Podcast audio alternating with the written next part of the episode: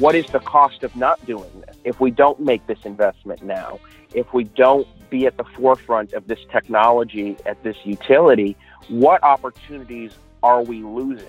This is episode 335 of the Community Broadband Bits podcast from the Institute for Local Self Reliance. I'm Lisa Gonzalez. When a local community considers developing a publicly owned fiber optic network, the process from idea to implementation typically takes several years. This week, Christopher talks with Joel McAuliffe, City Councilor from Chicopee, Massachusetts, a community that is currently involved in that process of consideration.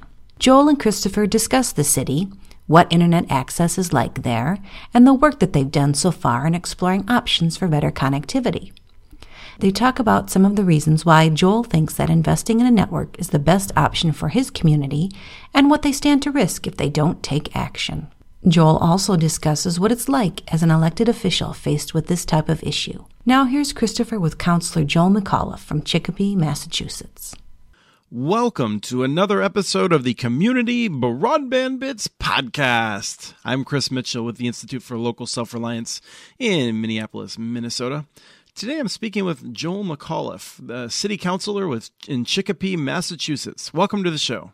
Hey, Chris, thanks for having me. This is going to be a, uh, I think, a very good back and forth discussion. You have done a lot of research into this. You're a strong advocate for an aggressive municipal network in Chicopee, and you've made a difference. You're you're heading in that direction. So that's kind of a, a preview. But let's just let's start a little bit with where is Chicopee, and and what is its sort of economic situation? You know, what's it like to live there?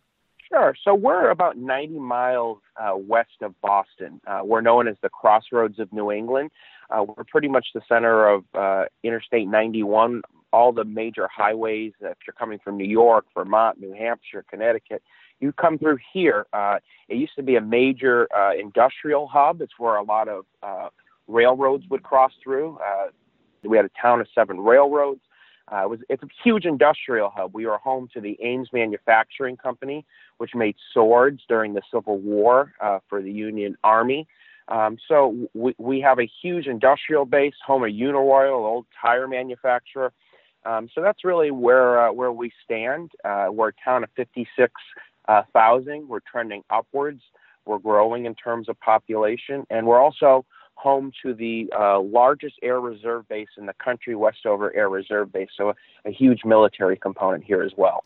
And your background is that you had you previously worked for the mayor, um, but uh, tell us a little bit about where you come from. I uh, grew up in Chicopee, uh, went to school there, and uh, shortly after my second year of college, uh, was hired by the mayor of the city of Chicopee. I had run previously as a team for school committee and was unsuccessful, but after my second attempt, the mayor hired me to work in his office. And it was in that time period where I did some work uh, in, working on certain special projects uh, where I came across the success of Chattanooga, Tennessee, which piqued my interest in municipal broadband, uh, and also paid attention to what President Obama did in his State of the Union in 2015, where he pushed uh, the success of certain municipal broadband utilities across the country and encouraged municipalities to make that investment. Um, so that's where my interest uh, in uh, broadband internet on a municipal level started. From there, uh, I left in two, uh, late 2016 uh, to go work for our state senator uh, Eric Lesser, a Harvard grad and a alum of the Obama administration, and I've been working for him since January 2017. Shortly after getting hired for him, I decided to take another plunge in electoral politics and uh, decided to run for city council and was elected in November of that year. Um, you know, fun story for me is as much as I like municipal broadband, I thought it would be a little bit of a too technical thing to try to talk about on the campaign trail. Um, but as I knocked doors and met with voters, it increasingly became aware to me that this is something that they uh, were that was really important to them because they were incredibly frustrated uh, with the internet services and cable services in our in our area, which were pretty much confined to either DSL service from Verizon or uh, cable service uh, through Charter Spectrum, were both which uh, are not very well received in the community. Um, and being a community that is has an electric utility that is incredibly successful and well received, that became very clear to me that that was an issue that, that we should push and work on and uh, continuing to work on it to today. One of the things that, that you say um, in, in an op ed that you wrote when running um, is something that really resonated with me. Um, you wrote, So often in government, we look for reasons not to do something. We say it's too costly or it's too much work. We hardly ever talk about why we should do something. Now is the time for us to make this investment in our city so we can create jobs and build on our history of innovation by shepherding in a new modern economy that works for everyone. Now, I have to say that that you you know pushing for a, municipal utility is a real breath of fresh air. In that, what I often hear from city council members is, well, maybe we could do a partnership or something, but we don't want to take on risk. And so, tell me, why do you think Chicopee is is is well poised to succeed with a municipal utility approach? I appreciate you bringing that quote forth, and I still feel very passionately about uh, about heading in that direction and everything that I said at that time because, you know, as, an old industrial community, we've we have lost so many so much industry, so many jobs because the economy's changing. You know, in our area, we're one of the few uh, communities that have that municipal electric utility, which allows us to spin off of that to create that broadband internet utility. Um, and additionally, because of some of the work that's been done in our community over the years, we already have a fiber backbone in place that's been used in the city over the last few years. So part of that project, what's needed uh, to do a fiber build out to the home, is already done. You know, it, yes, I, I do hear those concerns from other people about you know the cost associated, the risk associated. The general manager of our electric light utility uh, is advocating for a, a much more conservative build out than I am, highlighting the risk to their electric side of things. Um, that is a valid point, but I'd like to hit back on the fact that, you know, what is the cost of not doing this? If we don't make this investment now, uh, if we don't be at the forefront of this technology at this utility, what opportunities are we losing? You know, I traveled last month to Burlington, Vermont. I'm sure you guys know a little bit of the story about Burlington, Vermont. They were one of the first utilities to be created uh, in the early 2000s, uh, creating a fiber to the home utility. Um, and I met with their general manager. They they were uh, one of the number one cited failures of the municipal broadband generation. They were they were largely a failure because uh, as it was explained to me, they were created specifically because the people in Burlington did not like Comcast and they wanted to find a way to stick it to them. But as time went on, as they struggled with the loans that they took out to do this, they, they realized that they didn't have a targeted approach and a reason or a issue that they were trying to solve with their creation of their utility. They didn't have a, a reason to do this outside of wanting to compete with Comcast. Fast forward a few years, they brought in a gentleman to try to revise their model, uh, their business model. They changed their outlook. They try, figured out, you know, the, the business side of things that they could attract businesses to Burlington. They could offer service at a lower price. They could offer better services uh, to their residents and they have become much more focused on all the things that we talk about, which is using it to create economic development, which is using it to save our residents money, which is using it uh, to give them an opportunity to have that better service. And now they're thriving. They are expanding to communities across Vermont, not just in Burlington, and they're a very successful utility.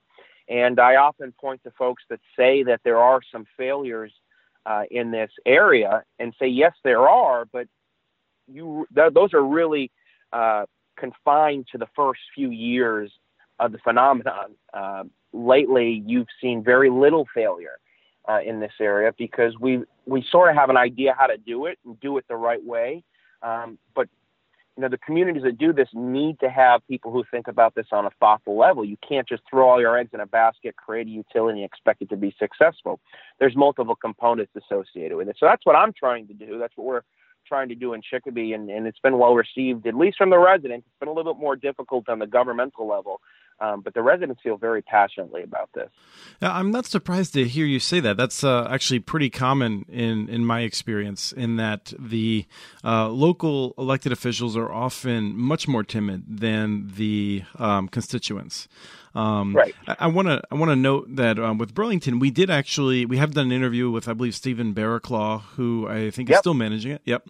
Um, and and there were a number of factors. I mean, there was um, um, with Burlington, what you said is true, and it's actually um, those are important lessons for anyone building a network like this. in Burlington's case, one of the biggest problems though was I think one of the mayors uh, basically lied about its performance and hid when it was struggling, and and that led to loss after loss that nobody even really knew about. And so it's a reminder of the need for uh, city council members to do their oversight job and, and things like that. So I just want to put that out there for people to make sure that they're hearing that part of it as well. Um, but what I really want to talk about is um, is a little bit more about what you heard in running because you won. Um, you know, you beat an incumbent um, that had been there for ten years. You, you, beat him significantly. That incumbent. I don't know if it was a him or her actually. And um, and I'm curious, do you attribute that to your message on municipal broadband? Was it a, a combination of factors? Uh, what what do you think drove that? Well, I think with any any sort of election, there's there's varying factors, but uh, I think municipal broadband, I think, was the center issue. You know, we like most communities, as costs go up in different sorts of areas, like things like trash and other sort of uh, services that municipalities offer. It seems today that the resident, the constituent, is getting less and less in terms of services, less bang for their buck. So as as they receive less and continue to pay more, we have to think about ways how to replace some of those services, enhance some of the things that they that they get uh, when they're losing some of the other services. And I thought this was just such a such a shining example as a way to do that. You're, you're, we're heading towards an area where people want to find a way to cut the cord with their cable companies, with their tel, uh, with their phone companies. And the only way you can do that is if you have reliable internet that is able to handle the type of bandwidth that's necessary for them to do that. So on a much more basic level to to your average Joe, it's how can you save them money? And the only way you're really going to be able to save them money is if you find a way for them to, to lower their monthly costs by providing a service that allows them to do that. Um, and that, that was a calculation that I made that the, the way that they're able to, to cut the cord is to have that reliable service, to have uninterrupted service by offering the high speed broadband. And they were very receptive to that and they're very excited about that because they're looking for something out of their governor. And uh, one of the things that that we continue to hear from my colleagues in elected government is concern over the price. Now, we did a feasibility study in 2015 uh, that basically analyzed the entire system that we had already, which was that fiber backbone that was part of the electric utility that already existed, and evaluated the economic climate in Western Massachusetts, evaluated uh, the interest in the residents in having such a utility. And it was pretty unanimous that, you know, this would be a huge success in Chicopee. It pro- pro- uh, projected what the take rate would be, the interest in the consumer in becoming a part of the utility, a subscriber in the utility. It evaluated the economic climate in Western Massachusetts that showed that if Chicopee were to create this utility, it would uh, cement ourselves as a leader in the 21st century economy, allow us to compete for tech companies and jobs that don't already exist. Uh, you know, for example, we look at Boston and Cambridge as a thriving tech industry, thriving in other industries as well, but uh, a huge success in tech and uh, innovation. But the cost of doing business, the cost of living in Boston and Cambridge and surrounding areas is so expensive, it's driving people out. Uh, I hear every day of people who travel from Chicopee and from Western Massachusetts out to Boston for work, and they find it difficult uh, to do that. What what I view happening, because no other municipality has this sort of technology, has this sort of utility at the what we would be able to do if we built it out the way I'm advocating for. would be to attract some of those companies to Western Massachusetts, where our cost of living, our cost of doing business is so much less than it is there. So it allow us to compete in this 21st century economy. It's a goal. And I keep returning to that phrase is what is the cost of not doing this? Because if we do not and we miss this opportunity, we miss this chance in time, we'll be regulated to following behind everybody else and we'll, we will not have found a way to replace uh, the success we had during the industrial revolution when we were a player in terms of uh, of industry. So I think it's a huge opportunity to cement our future to to make our stake about where we're going to go. And I think it's largely important that we make an investment, a significant investment, uh, to get that done. Well, there is a, a, context here as well, and that's that Westfield, Otis are already moving ahead with uh, fiber projects. Um, others in Western Mass, I mean, you're looking at 20 or 30 towns that, that may soon have fiber to the home to the majority of the area. Um, you know, you're right next to Holyoke, which I believe um, actually even serves some of the places in Chicopee, some of the businesses with their municipal utility. Um, and so I, I, have to think that you're feeling some pressure that that it, to the extent there is going to be investment in Western Mass, if Chicopee doesn't have the infrastructure of the day, you're definitely going to be missing out on it.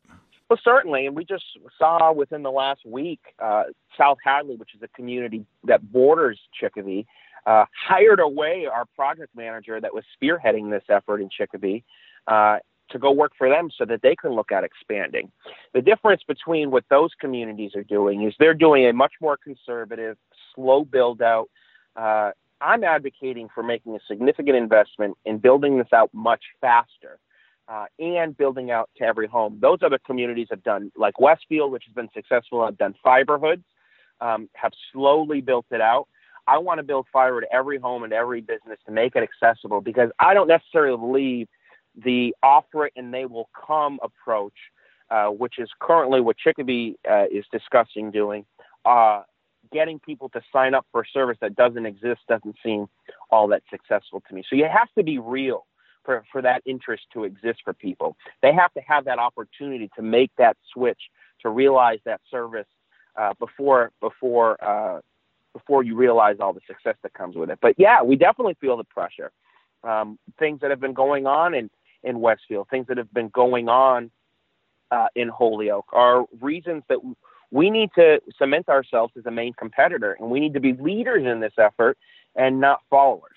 And I, I certainly wouldn't. Um, I, I, should have mentioned Leverett as well. I just want to give them a plug because they've been um, they were quite sharp in their project. With regards to those those communities, they are rural communities that had been without any sort of broadband at all. Um, so that's them them being able to get that is is large in part because of a statewide effort to complete what they call that last mile to connect those communities uh, that haven't had any sort of broadband. So they're they're going from zero to, to hero to, in some sense, and it's exciting for those communities, but it, it increases our need to be more competitive and ahead of the curve. One of the things that was was hard to follow from afar was a dynamic that I want you to describe to me because you know looking at the newspapers as it was happening, it seemed like some months ago um, Chicopee basically decided either to make a decision later or to make a very gradual approach, and then uh, you started a petition, and then all of a sudden it seemed like uh, city council got more aggressive. What what happened there? Since I've come into office, I, I've used whatever tools possible to, to keep this issue at the forefront uh, and to not let it go away.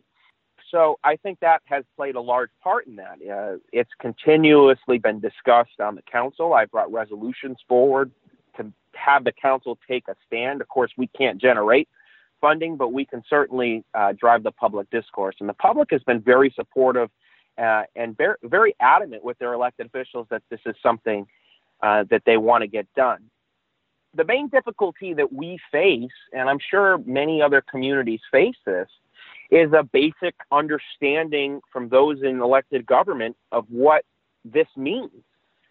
You know, I I've heard it uttered in these meetings uh, that I've been a part of in these discussions that DSL is just fine. Everybody who ha- wants internet has it. I don't understand why we, you know, need to build something that we already have. And this, a lot of times, and I'm sure other communities again face this, is that you have people making decisions on what kind of technological investment your community is going to make with people who don't use the technology, don't understand the technology. I mean, we've had a feasibility study that outlines a lot of this stuff that was that's been done for a number of years and available to the public, which people in elected government haven't read or don't understand. That really makes things difficult. So uh, that that's the challenge we're facing: how to educate our elected leaders about how important this is, about how this isn't just you know creating a cheaper service so that you can stream Netflix easier, but how it really unlocks so many different doors and opportunities for your community uh, that are limitless. Well, let's let's push in on that as uh, as we wind down the interview. Um, you know, if the result of this, if the result of your pushing ahead aggressively with this was that a a national cable or telephone company said, you know what, we think Chicopee is a great place to build a fiber to the home network. We're going to cover everyone with the latest technology. Do you think that would solve your your problem? I, I don't know. I don't see Google or any sort of community or any sort of company coming to Chicopee and making that investment, but it certainly would be welcome. I know that you care a lot about net neutrality, and that's what I was kind of getting at. What if it was yeah. AT and T or, or Comcast or Charter, companies that we know uh, have worked hard to try to undermine um, the net neutrality tradition of the internet? Let's let's just dovetail off that a little bit. One of the main arguments from my council against progressing forward has been reports that were paid for by Charter and Comcast saying that this kind of area was a failure.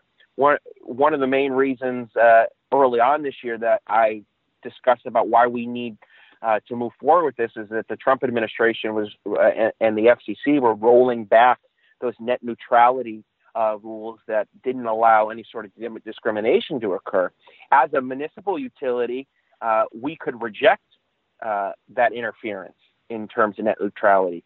If AT&T or any other co- uh, company came in, they're free to do what they choose um, with these new restrictions uh, that or lack of restrictions. So, um, while I would encourage and welcome any sort of development that uh, investment in our city, uh, I still think the municipal side is the way to go it's pretty clear in in your advocacy and even in the supporters you've had with uh, Chattanooga's Mayor Andy Berke, um, you know, encouraging you um, that that Chattanooga is in some ways an inspiration. You mentioned that toward the beginning.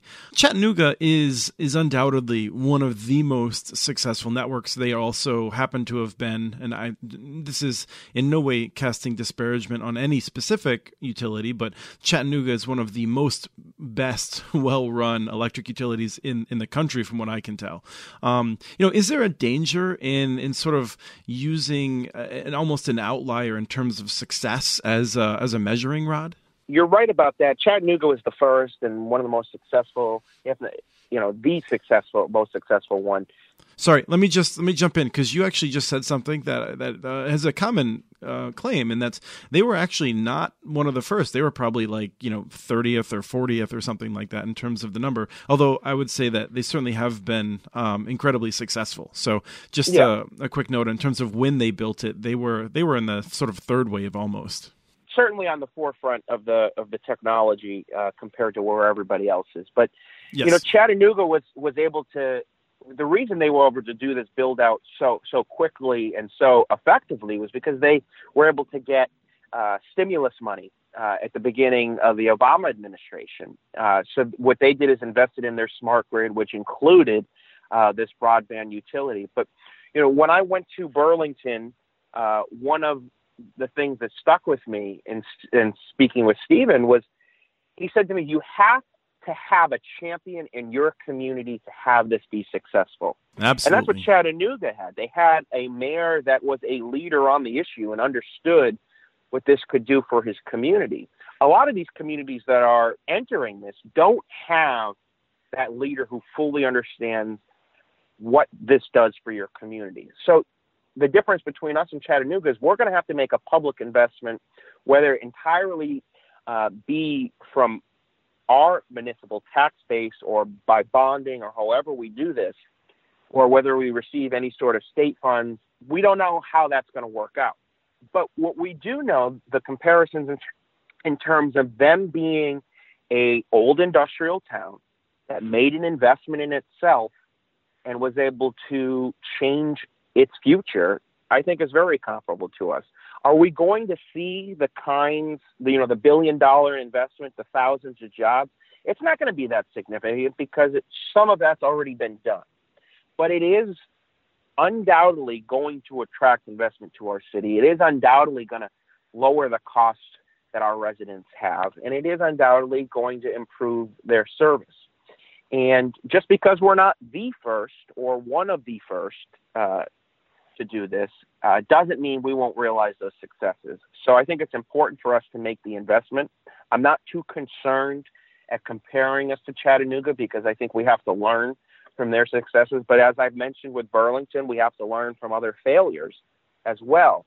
Um, so I think that's important. But uh, Chattanooga has done things the right way. They've marketed themselves the right way, and they've grown to offering uh, their services to surrounding communities in a way that I think we need to think about doing, um, in a way that Burlington's also now doing, because other communities in Western Massachusetts don't have the municipal light plant that they can use uh, to expand. So I think it, offers a tremendous blueprint, and I think it offers uh, uh, a great path forward for us. And I, I, just wanted to jump in to reiterate something you said at the beginning of that, which is uh, which is key and sometimes um, has gotten confused in um, the minds of, of, a lot of people working in this issue. Um, and that's that the the stimulus um, at the beginning of the Obama presidency to re- help the economy recover um, that helped Chattanooga go from a ten year build out plan to a three year build out plan. Mm-hmm. But uh, they did have to uh, borrow money still, and um, and oh, some yeah, people absolutely. some people have have claimed that without that money, Chattanooga couldn't have done what they did. And uh, the accurate piece of that is that that money enabled them to go faster. But I think Chattanooga was poised to have this success because of the right leadership and the right vision. Um, and the time frame is what is what changed with uh, the Department of Energy grant. Absolutely, and that's the argument that we get here, right? Is that because we have to do this all on our own, we should do it slower. And yeah, it absolutely did help Chattanooga move faster. Um, but what we see here is we've already had the backbone, the fiber backbone in place in Chicopee. So we're we do have the the base of an infrastructure already. So that puts us a little bit further ahead than any any other uh, organization would be starting out. Well, thank you, Joel. Um, I really appreciate your your leadership on this, your your passion for it. It's something that I think um, local governments really need is to get that that sense of vision back that we talked about uh, with that line from your op-ed about um, look at the reasons why something should be done rather than focusing uh, too much on the risks. Um, it's it's important to to measure the risks, but I think people are, are scared sometimes, and it's important to to make sure that you have a, a vision you're working toward. Um, so I hope that others will take heart from you, just as you've taken heart from Chattanooga and from uh, the Obama campaign and presidency. Uh, but thank you so much for coming on uh, the show. Thank you. I appreciate you guys having me, and to all your listeners, uh, I hope it's important that they realize that you know people who care about their community when they feel very passionate about an issue, the power is is in their hands. So continue to work on the advocacy. Appreciate what your organization does in, in raising awareness um, throughout the country, and, and, so grateful for what you guys do. And appreciate the opportunity to speak with you, and uh, wish you guys the best.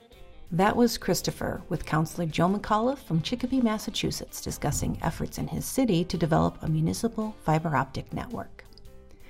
We have transcripts for this and other podcasts available at muninetworks.org slash broadbandbits. Email us at podcast at muninetworks.org with your ideas for the show. Follow Chris on Twitter. His handle is at CommunityNets. Follow muninetworks.org stories on Twitter. The handle is at muninetworks.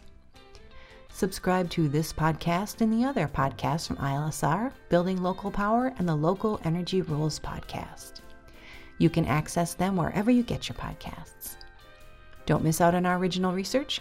Subscribe to our monthly newsletter at ilsr.org, and while you're there, please take a moment to donate. Thank you to Arne Huseby for the song Warm Duck Shuffle, licensed through Creative Commons, and thanks for listening to episode 335 of the Community Broadband Bits podcast.